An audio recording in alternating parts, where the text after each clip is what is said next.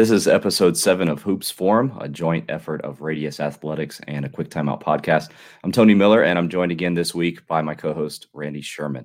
As always, we want to thank our sponsors over at 323 Sports. If you're in the market for a team dealer, look no further than 323 Sports. Uniforms, team gear, spirit wear, sports equipment, they can do it all for your sports program. To find out more, visit 323sports.com or get in contact with a rep at sales at 323sports.com they'll be sure to do it right for your sports team. It's that time of year. Postseason play is upon us. Yeah. since defense wins championships, let's right? go. we de- we decided to talk pressure man defense today. Uh, there's there's no way that we can cover everything here over the next 30 to 45 minutes, but we wanted to talk kind of outside of some of the basics to provide maybe those that already run pressure man some ideas, maybe some things you can add in here at the end, or some some things that you can emphasize a little bit differently.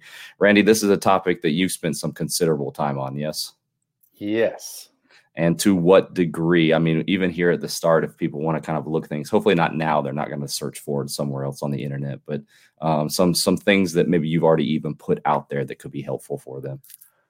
I'd say hashtag pressure man tips on twitter click that. Like uh, you and i were just chatting before the show like it's all there. I've, I've, given it all away you just got to do the work click through the hashtag and and, and learn it. Um, I, there's a great um, well, I shouldn't say great. They're okay. Articles on on fast model. I'll, I'll let you. I'll let someone else say that. Like where I kind of went piece by piece through the pressure man, and they could probably use some updating. That's why I was hesitant to use the great. Uh, uh, one, I'm a little bit better fast fast draw artist now than I was then. Two, some things that I've quite frankly just sort of changed my position and my thoughts on, and and might do a little more of or a little less of, or you know. So, but there there'd be a great starting point to get sort of the the basics of of of pressure man on the on team.fastmodelsports.com and uh, man just hit me up. I i help coaches in my mentoring program too on how to do pressure man all things how to how, how to do it from front to back. So so this is our poll this week. What what best describes your team's man-to-man defense? Uh, 39% close to 40% pressure man 37.3 gap and then 22.8 pack line. I do know that you can kind of probably uh, define those a little bit differently, but mm-hmm. uh, still 40% saying they run primarily pressure, which is why we decided to talk about this today. Uh, we did have one, uh, I saw somebody ask about what differences exist between gap and pack line. For me, uh, gap is probably like the best of both worlds somebody who doesn't want to all the way commit to pack line, and then somebody who doesn't want to get out in passing lanes and pressure some various reasons for that. We won't get into that right now, but uh, majority of you voting on on pressure defense. So that's kind of where we wanted to focus our attention for today. Let's just start with this, Randy. Like the main tenants to be a great pressure defensive team, because you you mentioned this beforehand when we were talking. Like some people think they're a pressure man defensive team. Maybe you can even checklist right now based off what you're about to say. Are we actually a pressure man defensive team? You know, when I look at that poll, I see I see it a little bit different. I see 60% are not pressure, right? Like mm-hmm. there's something other than that. So so the main tenants to answer your question is disruption. That's the number one that's the that's the desired outcome that we want from playing a, a, a pressure man style of defense is we want to disrupt the things you're trying to do offensively. It's not about defending them, it's about disrupting them every team, every opponent kind of has this security blanket, their continuity offense, their plays, their pattern, or their their their concepts that they're very familiar with. Our goal is to make you beat us some other way than running your thing. We may still lose, right? But like not that way. One of the things that I saw on Twitter when I went and looked up pressure man tips, hashtag pressure man's t- tips on Twitter, you said guarding players versus restricting space. I thought that was very like that's a shift in mindset even from our, our conversations the last couple of weeks you know talking from an offensive perspective a lot today trying to create space on the floor so that our players can create small advantages big advantages well on the flip side of that then if i'm the team that's playing against that i want to teach my players to have that idea of kind of defending space guarding space however you want to talk about mm-hmm. it mm-hmm. versus just like playing against players and trying to stop them for me as a coach that actually I think we think so much of like matchups. Like, how's my matchup tonight? Well, we're we're outmatched tonight. We're gonna lose. versus kind of giving players a game plan. What was your thought process behind that? I mean, what I'd say my my mindset was there's just sort of some qualities of basketball that that that I'm trying to to disrupt. Right, I'm trying to, I guess you could say, prevent or disrupt or or stay or or, or um, you know force our force the team force our opponent into playing a style of offense that's not very efficient. And one of the things is restricting space. So when I say the difference between guarding a guarding players or restricting space you know, like just imagine if I'm I'm I'm playing defense and I'm guarding a player and and and I've been given the scouting report in the film section and and okay, I'm guard number 23. 23's got the ball right now. I'm down in my stance. I'm guarding him, and coach says he goes left 74% of the time. He goes right 30, you know, 26% of the time. And like that's guarding players. Like my objective is I've got to know that player in front of me and know what they like to do. They like to go one dribble right, but never two. They spin back, all those things that coaches learn from scouting. So when I say restricting space, that internal self-talk of the player has really nothing to do with the player in front of them. They're they're using their body, their position, their stance to accomplish an aim for our team defense, and that is to influence the ball to the part of the court we, we're okay with it going, or influence the ball, keep it from being being reversed or something like that like that's main main difference is like we're trying to accomplish something with our defense rather than just guarding tendencies or talents or skills of the other player. So talking about influencing to certain parts on the floor and also the fact whether you're running pressure gap or a combination of the two pack line, whatever it is, everybody mm-hmm. emphasizes ball pressure. And one of the most uh, practical things that I've I've learned from you, and one of the things that I've taken into practices that we talk frequently about, is I, uh, this idea of down the roof. Do you want to pl- explain down the roof? And I'll pull up the.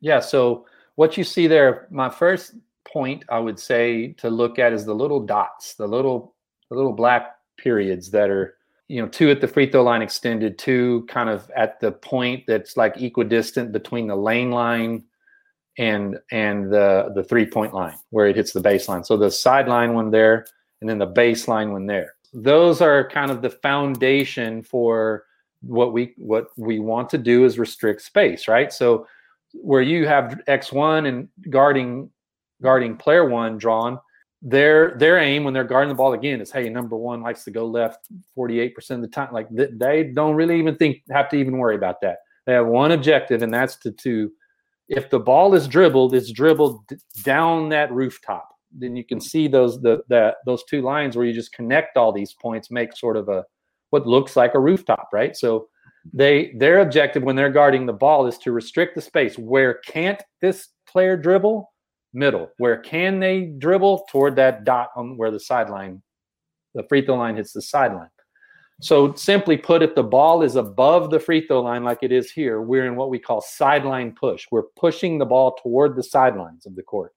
If the ball were at or near free throw line extended, we're pushing, we're guarding the ball in our stances such that we're push, pushing it down toward that baseline checkpoint, call that baseline push. So simple, broad terms, that rooftop is just the connection of all those push or checkpoints or push points. Well, it's been very helpful for us. I mean, I even say it during the game.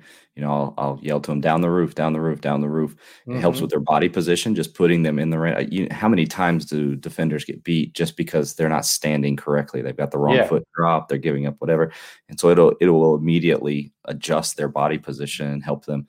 And then obviously we're trying to eliminate paint touches and crossing the middle side of the floor, and so. Yeah I mean, it has the like thing, multiple repercussions. The thing that helped me as a coach, you know, I still coached man-to-man defense and what's now gets called pressure man-to-man defense before this concept was made known to me. Before this concept was made known to me, I, I found the language I used with a player guarding the ball was like real cheerleadery. Like, you got to come on, man, yeah. you got to play harder. You got to you got to get after it. You got to sit down in your stance and like, you know, try harder. You got to want it. You know, like it was all you know, back of the t-shirt cheerleader talk, right? So, but like now we've got a clear, yeah. measurable, purposeful, purposeful objective when we're guarding the ball, you know, and that's easier to evaluate on film. Like, hey, look, your stance is too open. Look, you, know, it's not on the roof line. It's it's it's a little open or it's too flat. It's you know, you can now I've got some measurable, tangible um, coaching feedback I can give to the on-ball defender other than like, hey man, you know, you gotta you gotta be a dog or you gotta really want it or something. This may be the most helpful thing, like I said, that we've ever in defense, half court defense. I hope people watching understand it. it the, another kind of uh, goes into this, builds into this, but ball screen defense as well. And so let's go ahead and talk about that and how that applies even to here with the roof, and then also tie it into your thoughts as far as maybe the most effective type of ball screen defense to run if you're running pressure man those that follow pack line a lot of them are hard hedge. So with pressure man like what have you seen work? And then also can you tie that in here with this idea of down the roof? All right so let's look at the screenshot first. So what you see is the the, the team on defense. The screeners defender really really jumps out there to use your words hard hedges. To stay consistent with the language that that that that we use in pressure man-to-man defense when they hard hedge their objective is to force that defender who would like to come around that screen bust through the rooftop and get downhill and, and get into a dribble drive right? Their objective is to jump out there and force that ball handler back up the rooftop. So instead of say coaching a defense or de- uh, a team in the manner of like okay when they ball screen for number one here he likes to he likes to take the pull up jumper or he you know he tends to you know we don't worry about any of that none of that. Our job is to restrict space and disrupt their offense. So we, we're always playing to the principles of our defense not not our opponent. So to force him back up the rooftop. So if you had a guy you know dropped or flat or something or, or even you know who didn't make it out, and this guy gets going down through that rooftop, we, we, we're not we're not equipped to handle that. Again, th- this is about disruption, right? I get I get what what you see on the screen may look jarring, right? Like it's it's kind of like whoa, he could just throw a little hook pass to the roller and we're in trouble, but like it's aggressive, it's punching, it's not taking punches. We're being aggressive. You know, the, the switching can be beneficial, but when we switch, we still switch up like you see here. Like we hmm. still switch aggressively. So if this this same screenshot could just as easily be a switch, I would say if it were, I'd want the the screen E right here to get under the screen. But but the the guy taking the ball, this would be how I would want our switch to look like. Don't just switch sideways, switch aggressively to keep mm-hmm. the ball sighted. Yes, yeah, switching kind of became something I got a little more comfortable with and and I'm even, you know, I talk to more coaches now who want to go that route is is switching. So I would encourage when you do switch, switch with these principles like you see right here. Let's just hypothetically say this was a switch. He switches really aggressively onto the ball like that. A trap was something I used when we were playing a really good player, like a really good ball screen player, like a dude who can go, right? Or or someone who, you know, we're trying to switch coach or we're trying to hard hedge or whatever it is, and it's just they're just burning us or or they're turning the corner and and so I think that's maybe another mindset thing around pressure, whereas some coaches like they're they're defensive on defense. Okay, we got to sit back and this this player's really good, so let's go under and you know don't get beat, don't get. My thought was like if they're good, I'm going to, and really giving us problems, I want one of those other four players to have to make a play. So mm-hmm. if, if we're getting in the middle of a game and our regular base, say our switch or our hedging or something's like not working in the next timeout or something like let's we call it going green. We're going to go green on this on on a ball screen for this player because they're killing us. I don't I want them to get in a trap and have to pass it off to to one of the players who's not going to the NBA, to one of the mm-hmm. players who's not going to get a scholarship or something. Like pass it to them. What's up, coaches? This is Travis here with 323 Sports, your top choice for custom team apparel and equipment needs. And right now, we have fully custom sublimated face masks starting as low as $5.95 per mask. That's right, guys, only $5.95 for a completely custom performance face mask to protect you and your players as you meet each week. We also have gaiters and over the head face masks. Whatever the style, we got you covered. So be sure to reach out to us by emailing sales at 323sports.com to get in contact with one of our professional reps. Again, that's sales at 323sports.com. We're looking forward to hearing from you, and don't forget to do it right. This is hard to see because we only have three defenders and three offensive players. So people maybe are wondering All right, so if I come and trap, then then what do I do out of that? And so, if you want to speak to the trap itself, and then Okay. probably what people are wondering about is the rotations, the rotations out of that on the backside. Yes. So the first thing I would say is this is not something I used a whole lot. So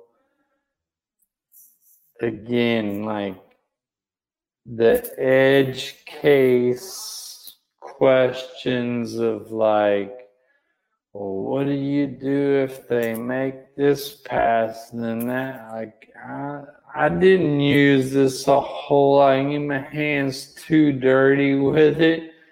And like, I always say, I would much rather teach stuff like this to players than coaches because coaches will ask a question about something that's going to happen like one out of 1800 times or something, you know. Players, I didn't talk to this level of detail to my team. I just just didn't.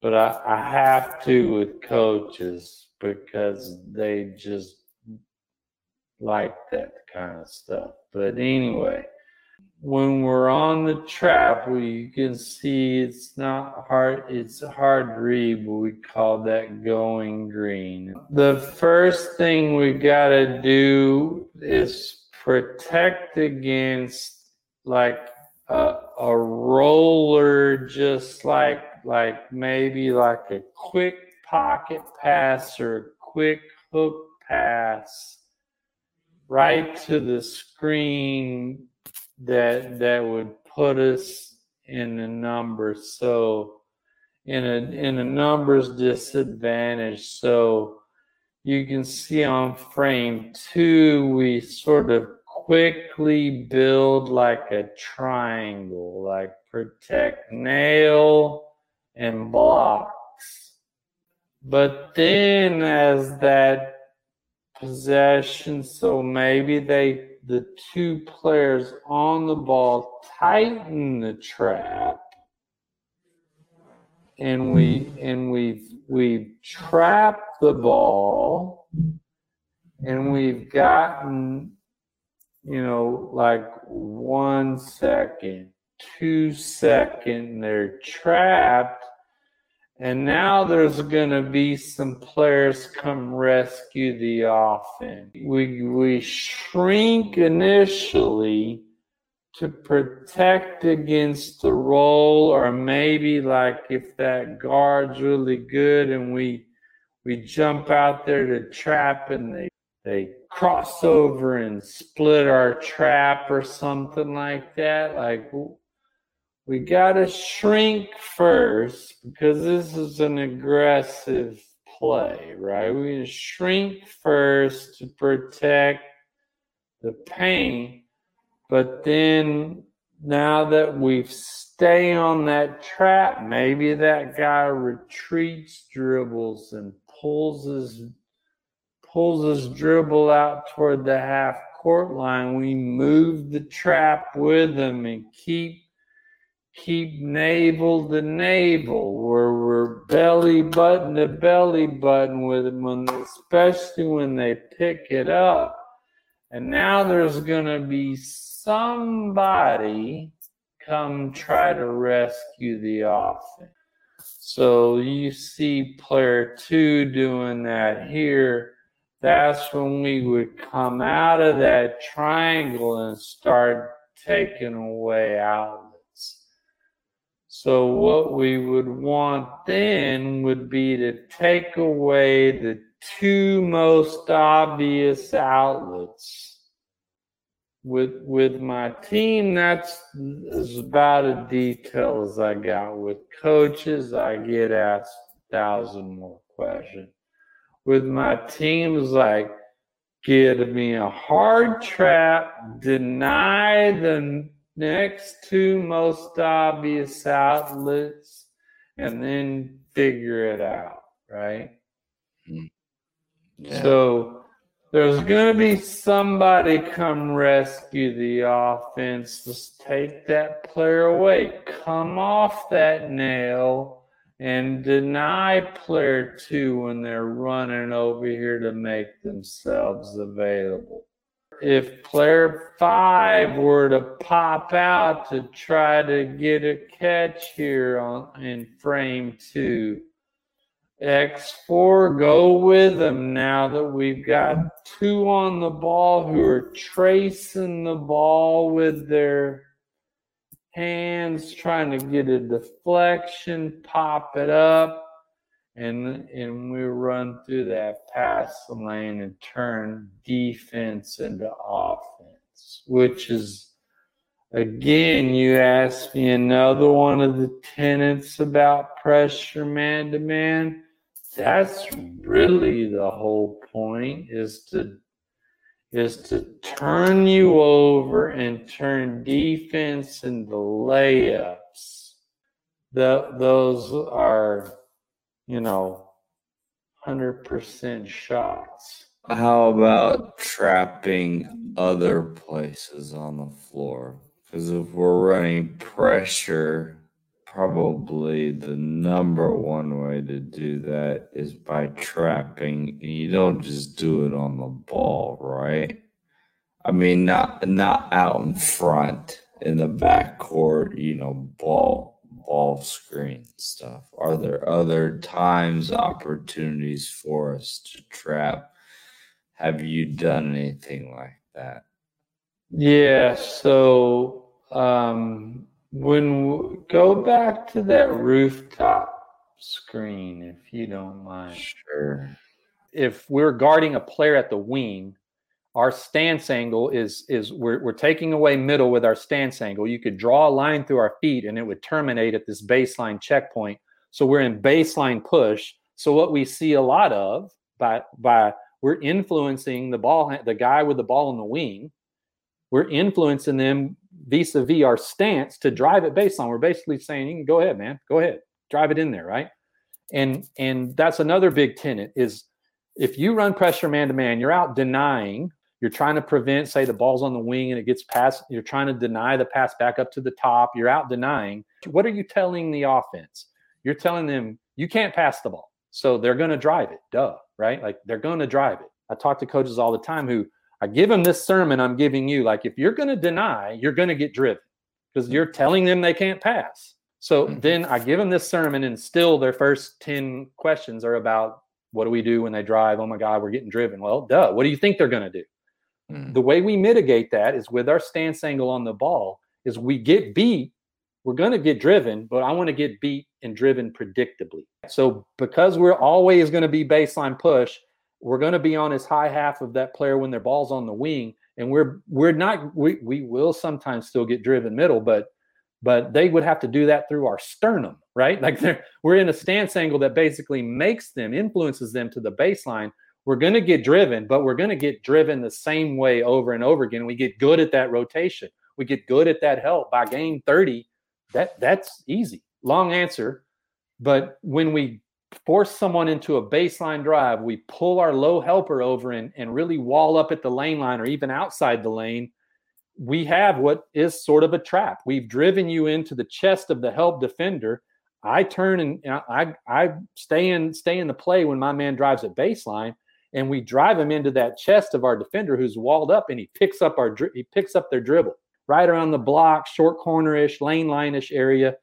That's a trap. So same thing is is is we're going to try to take away there's someone's going to cut around and try to, to rescue the offense well let's get them in that trap get a deflection deny anyone who's coming to the ball to rescue the offense and get a touch on the pass out of the trap turn offense into, or turn defense into offense let's go how about let's go back and talk about the switching again And these are all kind of interrelated so we're not really jumping back and forth but okay um, the coach who says to you like i'm afraid of switching because if we switch one through five or we just switch the guards, I'm gonna I'm gonna end up with a mismatch of some sort on the floor. Do you always have to switch? Do you what what do you have for that guy? What do you say to that guy?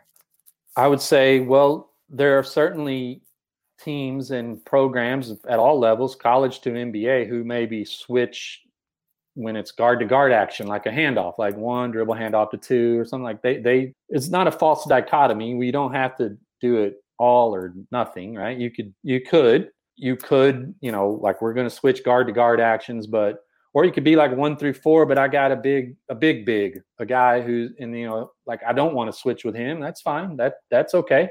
If you want to sort of like have a hybrid where you're switching one through three, one through four, but not not not Big Tony, right? When he's not quick enough to come out there.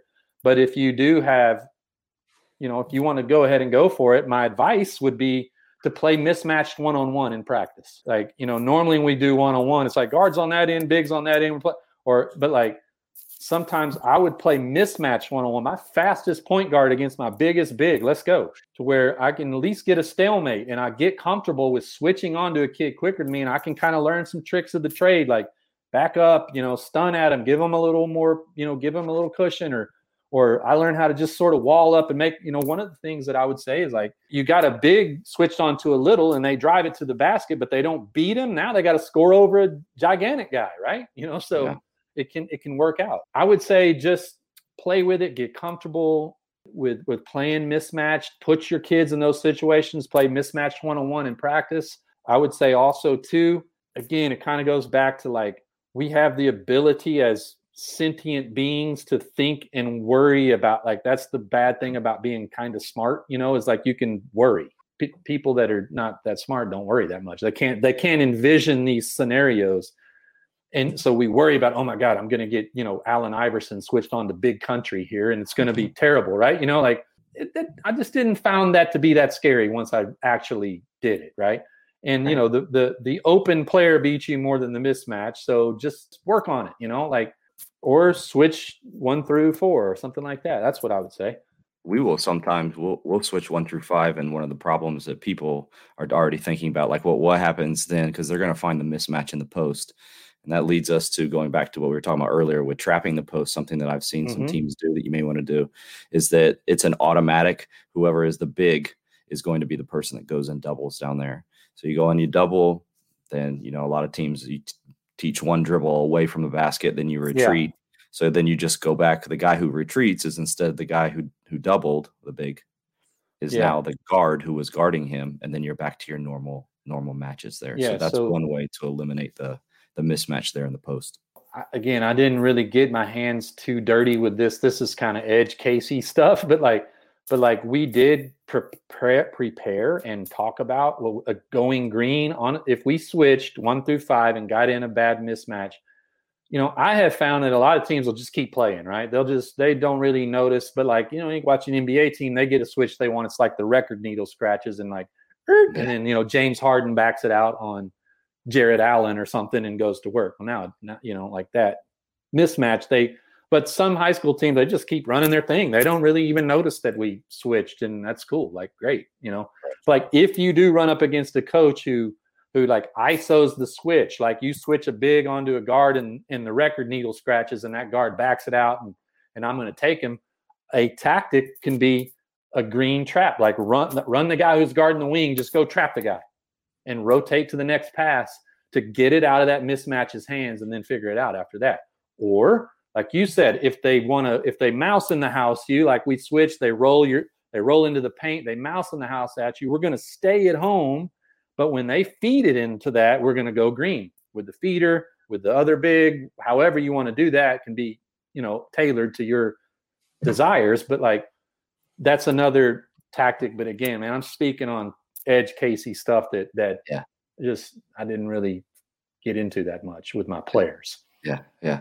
So speaking about getting more into it if you're interested i've got it scrolling down there across the bottom but go visit fastmodelsports.com and randy has written several great blogs and short reads. You can watch, read them just in a few minutes and go back and read a couple other ones. But visuals, as far as graphics on Fast Draw, as well as video, um, and some of those special cases he does address in, in there. But mm-hmm. coaches, like you said, come up with all kinds of special cases. So this could probably yes, go on. They do go on forever here. Um, it is time, though, for us to transition here at the end to our segment Beyond the Scoreboard, presented by Sideline Interactive. You may be wanting to increase your revenue for your program or improve the fan experience at your sporting events, or maybe it's just time to replace those old, old scoreboards from the 90s.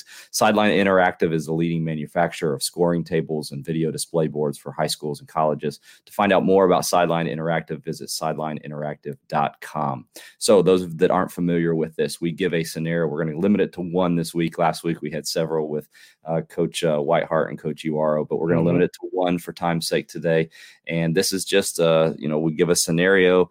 What would you do in this scenario? What are some possibilities and some things to think through? And actually, this one is one that our team just faced yesterday. So, oh, yeah. Um, something that that you could encounter here. Here's the scenario: uh, your opponent is down two, so you have the lead. Okay. With 1.2 seconds left, it's their ball on the opposite end baseline. So they have to go full court. They got to throw a full court. Do you place someone on the ball? So that's the first question. Mm-hmm. And are you playing man or zone? And is there any kind of switching involved with that? What what's your thought process? Maybe you got the timeout, come to the huddle, decide how are we how are we going to defend this situation? Okay, this is this is the Christian Laettner scenario. Very similar to that, yes. Okay, yeah, excellent. And so from that, we all know what not so, to do. So since I know what happened there, I'm saying I'm putting someone on the ball. I've got hindsight bias right now. Sure. So, but but that would, I mean, you won't believe me, but that'd still be my answer, right? I, uh, oftentimes, what I've seen and, and, what I like to do is if they weren't already in the game, because like we're not going to have to, we're just defending 1.2 seconds. That's what you said, right? Like, yes, we're just going to defend like a home run play or a long, you know, maybe a slice type person who's going to get one dribble and launch a 40 footer or something like that, or, or a long pass. So, um, what I've seen and done, if they're not already in the game, I don't care. Like, if even if they've got their tiny little point guard, I'm going to put my tallest, longest, arm spanniest guy or girl on the ball. And hopefully the referee will in, enforce some sort of rule that they don't let her back up into or him back up into the photographer's 10 feet behind the baseline, right? Like yeah. they have to sort of stay in the zip code of the baseline. And I'm going to put my tallest, longest, rangiest, arm spanniest guy on the on the wingspan guy on the ball to sort of maybe get it get a tip on it or at least block the vision of whatever they're trying to do. I'm still going to be man to man, and if they screen to bring someone to the ball while it's out of bounds, I'm going to switch that. Just because one, I'd like to I'd like to get a five second call. Sure right? Like if they can't get it in, they can't see through my big guy. We switch whatever they're trying to do to bring something to the ball. Maybe they use their last timeout to set up this play. We can get them in panic mode and get them off the play, or maybe get a five second call. So again, I'm probably going to play that pretty aggressively. Switch while it's out of bounds. If they, you know, screen to bring someone and try to deny that entry. You know, something else I, I've thought of you're definitely saying to them like you can't get beat long like you can't you can't have the yeah. ball thrown over the yeah. top I, i've seen that happen for some reason players like to stay on their their players hips like we're going to deny you or we're going to i'm going to stay with you and it never works so definitely don't get beat long mm-hmm. um, we actually yesterday we went to a box behind the guy who was guarding the ball and you know you think about one second you know a dribble every second if i can get him to catch it and have to dribble at least one time, probably not going to get a, a good yeah. shot off. Yeah. So keeping everybody in front, keeping in mind how many. So if this would have changed to three seconds or whatever, again, always that for me at least, I'm thinking about how many dribbles are we talking about here, yeah, and, and where is that going to place that on him the, on the floor once he yeah. gets those three dribbles. And if they brought people into the front court like a like a one four, obviously what they're trying to do is bait you into bait you and then and throw you long like a football yeah. play, right, or something like that. Like so, like that. That's what I would, you know, like if there if there's multiple people like coming up to the ball, right? Let's let's don't get beat deep. If they cross screen or something, we can switch that. But like be be wary of getting beat deep. And if they if they inbound in front of us, you know, they're going to be taking a 70 footer, you know, yeah. in the back. If they inbound in the front court in front of us, yeah. you know, we may get beat on that. I hope not, but you know, it happens. yeah. Uh, I won't talk about the one story that had happened that too, but it wasn't good. Yikes. Just like we said last week, when it happens the first time, you never forget it and you learn from it. So yeah, uh, hopefully maybe this will help somebody this this week or within the next couple weeks here. Yeah, these playoff games season. and they these yeah. scenarios, man, you see them all the time. They they they manifest themselves and and they get they become part of basketball lore, like that Duke in Kentucky that you're they you know they're they're the iconic plays. Yeah, absolutely. Absolutely. Well, exciting time of the year. Appreciate all of you who joined us this week. For Randy Sherman, I'm Tony Miller. We'll talk to you again next week on the next episode